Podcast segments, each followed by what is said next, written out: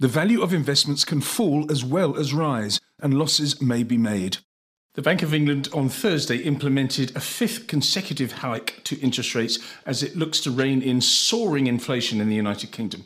The Monetary Policy Committee voted 6 to 3 to increase the bank rate by 25 basis points to one and a quarter percent, with the three dissenting members not voting against a rise, but they were voting for a 50 basis point hike to one and a half percent. The MPC said in a statement on Thursday that it will take the necessary actions to return inflation to the 2% target sustainably in the medium term.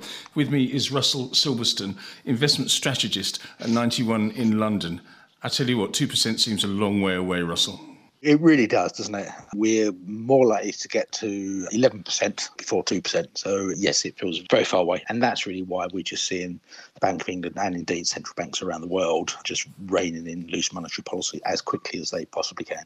Exactly. And last night in the United States of America, the US Federal Reserve raised rates by 75 basis points, which they haven't done for a number of years. And the Swiss National Bank, at around about the same time, or maybe actually slightly earlier than the Bank of England, they raised their rates by half a percent percent and so the Swiss franc has had a few decent gains. So it's all happening. Is it all too little, too late? Is it all a bit of a rush where they should have been phasing it in maybe a couple of years ago?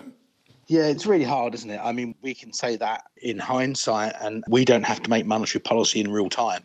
I think the charitable view was it was right to implement loose monetary policy, support bond markets, pump money into the economy o- over COVID. Uh, you know, let's not forget you know, we literally saw 25% falls in GDP over one quarter.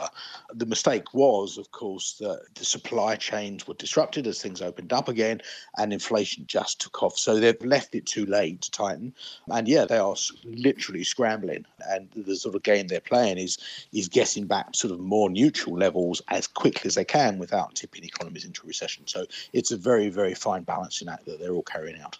It really is. I mean, inflation, you talk about the number 11%. We had an 8.6% print for CPI in the United States. Do you think that it can go higher because I speak to people that say, well, the rate of change of inflation uh, must be supported by the rate of change in the oil price and the natural gas price and the wheat price and, and everything else. And they are not surging to new highs, they're more or less staying stable. I mean, they're all over the place. But is there not an argument that says inflation may in the short term have peaked and therefore the central banks won't have to initiate these actions that we've just been describing?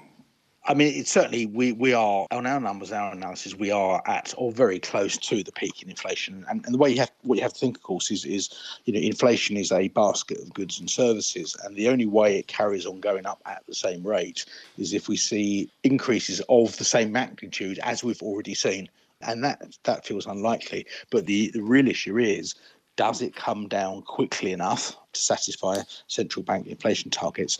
And do we see the inflation pressure widen out so the, the price rises become more broad based rather than just centered around you know reopening the economies and on oil and gas prices? And does that de-anchor people's inflation expectations? If that starts happening, then central banks have got a, a serious problem. And that's really what they're trying to avoid. How did the markets react, Russell? Actually, to the Federal Reserve, the initial reaction was very positive. Yes. Um, so bond markets rallied and uh, equity markets rallied as well. And that was, you know, perhaps relief that the Federal Reserve are, are getting in front of the curve, maybe. And I think relief that they're also trying to aim for the, the fabled soft landing, i.e., you know, not tipping the economy into recession. But actually, you know, there's been a change of opinion over, overnight on that, and bonds are selling off again, and, and, and equities are, are, are, are, looking weak. So we're basically going to end up, um, as, as we usually do with these things, largely unchanged because you know actually you know, what they did was in the in, in the price. But I think one thing, I think certainly one of the views that we have, and I, th- I think it's important, is you know when you if if you take what the Federal Reserve are telling us literally they want to get real interest rates, like inflation adjusted interest rates, into positive territory. And, you know, all things being equal, that is definitely going to slow down the economy. So, you know, real rates are going up into positive territory with inflation, you know, hopefully coming back down. But it, the only way we get there is we're, we're knocking on the door of 4% interest rates uh, in, in, in, the US, which is, uh, again, um, you know, who would have thought that two years ago? No one would have thought that two years ago, quite honestly. You are, are, going to be strategizing furiously in the next year or so and maybe even beyond. Russell, thanks so much for your insight. That's Russell Silberston, investment strategist at 91 in London. This podcast is a marketing communication and is provided for general information only and assumes a certain level of knowledge of financial markets. It is not an invitation to make an investment and should not be construed as advice. The views in this podcast are those of the contributors at the time of publication and do not necessarily reflect those of 91. In South Africa, 91 is an authorized financial services provider.